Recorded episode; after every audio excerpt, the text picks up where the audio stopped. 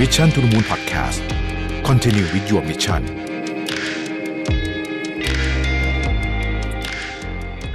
สวัสดีครับยินดีต้อนรับเข้าสู่ Mission to the Moon Podcast นะครับ คุณอยู่กับประวิทยานุสาหะครับ วันนี้จะมาชวนคุยถึงโมเดลธุรกิจอันหนึ่งที่ผมคิดว่าน่าสนใจถ้าใครยังไม่ได้นึกถึงโมเดลนี้เนี่ยนะฮะออลองพิจารณาดูก็ก็น่าสนใจดีนั่นคือโมเดล subscription นะครับ คือเวลาเราพูดคำว่า business model เนี่ย มันสำคัญมากเลยนะ เพราะว่ามันมันจะมันจะตอบเรื่องของวิธีการคิดต้นทุน มันจะตอบเรื่องของวิธีการหาลูกค้า เพราะฉะนั้นอันนี้เป็นหนึ่งในโมเดลที่ผมคิดว่า ถ้าใครยังไม่เคยศึกษาจริง ๆ จังๆเนี่ยนะครับ ลองศึกษาดูน่าสนใจ เพราะมันทำได้หลากหลายธุรกิจมากจริง ๆ นะครับ เวลาพูดถึงธุรกิจ subscription เนี่ยคนส่วนใหญ่มักจะนึกถึงไอ้ของที่มันเป็นดิจิทัล product เช่น Netflix Disney Plus Spotify อะไรต่างๆนะพวกนี้ซึ่งพวกนี้ก็ เป็นธุรกิจที่ใหญ่โตนะฮะแล้วก็ประสบความสำเร็จมากนะครับ subscriber เป็นหลักร้อยล้านนะครับ หรือว่าอาจจะนึกถึงพวกเอ่อสำนักพิมพ์นะฮะ New York Times นะฮะ Washington Post อะไรพวกนี้เนี่ยนะฮะก็ก็เป็น subscription เหมือนกันนะครับ ทีนี้ของอย่างอื่นเนี่ยมีได้ไหมเป็น subscription ได้ไหมอ่านะครับของที่แบบอ่าของสดล่ะนะครับเครื่องสำอางนะสินค้าอุปโภคบริโภคเนี่ยได้ไหมนะครับ ก็ต้องบอกก่อนว่าธุรกิจโมเดล subscription เนี่ยมัน น่าสนใจยังไงนะคือโอเค ธุรกิจโมเดล subscription เนี่ยเป็นบริการที่ให้สมาชิกเนี่ยนะครับหรือว่าที่เราเรียกว่า subscriber เนี่ยนะเลือกแผนรายเดือนที่เหมาะสมกับตัวเองนะครับ เช่นคล้ายๆกับว่าคุณมีคนกี่คนนะฮะอยากจะมาเป็น subscriber ด้วยกัน หรือว่ามีเอ่อจำนวนเอ่อในการใช้อะไรยังไงเนี่ยนะฮะคือ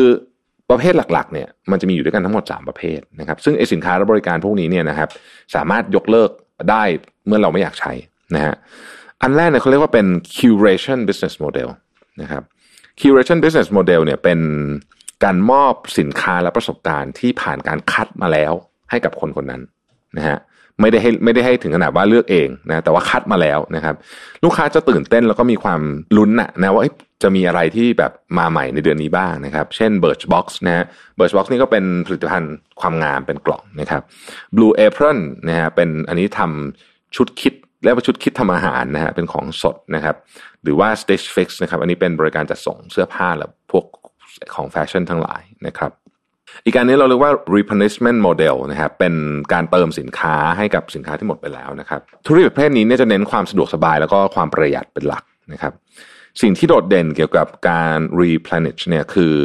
ผู้บริโภคจะได้สินค้าออเดอร์เดิมอีกครั้งแบบอัตโนมัตินะฮะ ตามค่าบริการรายเดือน ไม่ต้องมาหาสินค้าตามเว็บไซต์นะครับ แล้วก็ได้ส่วนลดในการใช้ครั้งต่อๆไปด้วยนะฮะสินค้าประเภทนี้ที่ฮิตมากๆเลยนะครับ เช่น มีดกนหนวด เพราะมีดกนหนวดมันมีอายุของมันอยู่เราใช้ทุกวันนะครับ ผ้าอ้อมนะฮะวิตามินเสริมอาหารสัตว์ ยาสีฟันผงซักฟอก เครื่องสำอางบางอย่างนะครับ สบู่แชมพูอะไรพวกนี้นะฮะ โดยเฉพาะตระกูลที่เกี่ยวข้องกับสัตว์เนี่ยจะจะจะฮิตมากเพราะว่าปกติเนี่ยคนก็อาจจะอยากเปลี่ยนยี่ห้อที่ใช้สบู่บ้างแต่ว่าปกติเวลาเราเจอยี่ห้อไหนที่เราชอบให้ให้หมาแมวของเราแล้วเนี่ยเราก็ไม่ค่อยเปลี่ยนเท่าไหร่นะฮะหรือว่าแม้แต่อาหารเองก็ด้วยนะครับ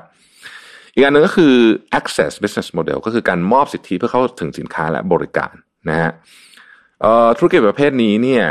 สมาชิกจะจ่ายค่าบริการรายเดือนนะครับ เพื่อเข้าถึงสินค้าและบริการ นะครับรวมถึงมีส่วนลดด้วยนะฮะหัวใจหลักของโมเดลนี้คือการเสนอบริการ exclusive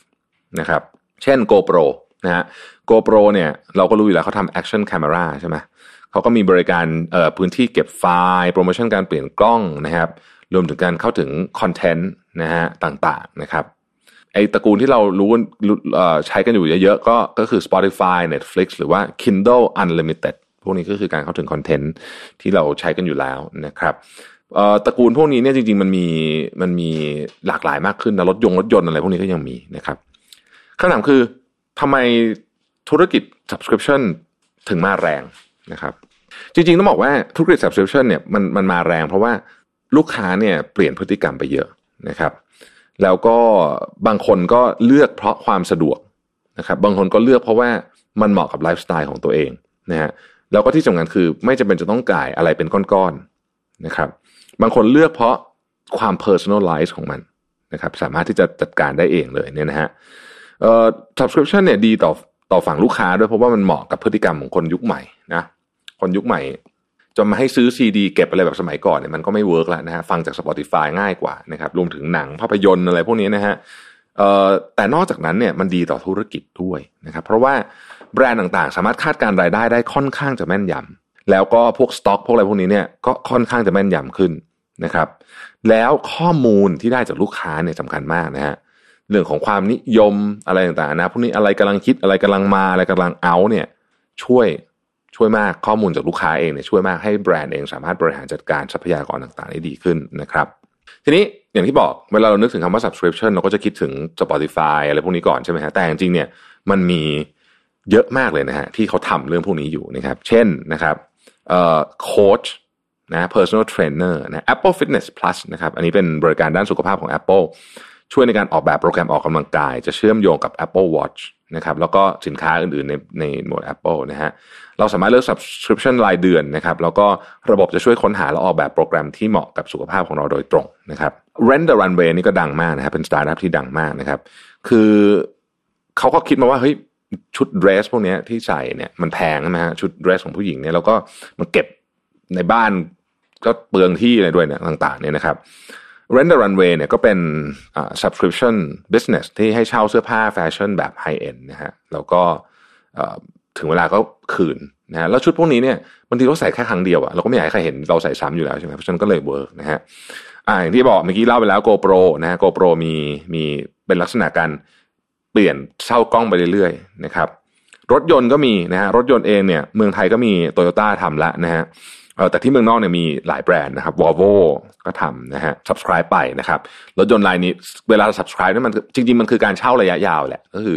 คุณไม่ต้องคุณไม่ต้องมาวอรี่ว่าจะต้องมาดูแลรักษาอะไรก็คือถึงเวลาเขาก็อ่านเปลี่ยนคันใหม่ไม่ให้คุณนะฮะแล้วก็มีบริการฉุกเฉินต่างๆนานานะครับ ดอลลาร์เชฟคลับนี่ก็เป็นบริษัทที่ดังมากนะฮะตอนรู้สึกตอนหลังๆนี่ P&G ซื้อไปแล้วนะฮะก็คือส่งมีดโกนแล้วก็ผลิตภัณฑ์ดูแลนะเกี่ยวกับการโกนหนวดเนี่ยให้ทุกเดือนนะครับ Hello Fresh อันนี้เป็นสำหรับคนที่ไม่อยากออกไปซื้อของสดนะฮะก็อันนี้เขาส่งให้ทุกสัปดาห์นะครับแล้วก็สามารถที่จะระบุได้ว่าเมนูที่อยากจะทำคืออะไร ปริมาณคนในครอบครัวมีเท่าไหร่และความต้องการอื่น ๆ เช่น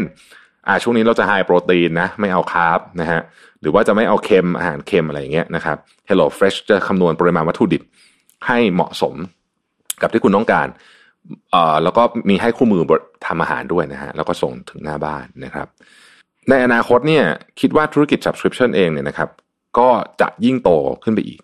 นะฮะจะยิ่งโตขึ้นไปอีก เพราะว่า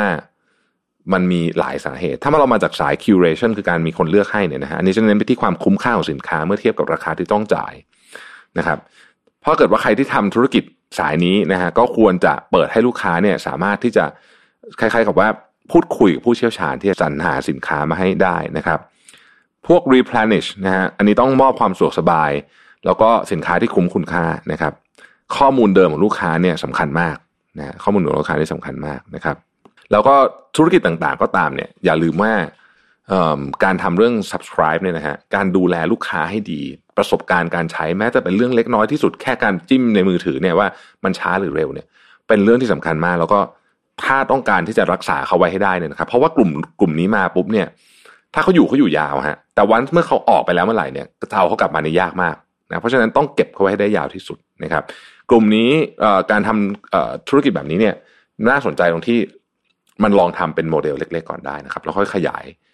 ออกไปได้ใครที่ทำอะไรพวกนี้อยู่แล้วเนี่ยคือหมายถึงว่าขายปกติอยู่แล้วเนี่ยนะครับ ลองนึกถึงโมเดลของการ subscription ดูก็น่าสนใจมากทีเดียวนะฮะขอบคุณที่ติดตาม Mission to the Moon นะครับเราพบกันใหม่พรุ่งนี้สวัสดีครับ Mission to the Moon Podcast Continue with your mission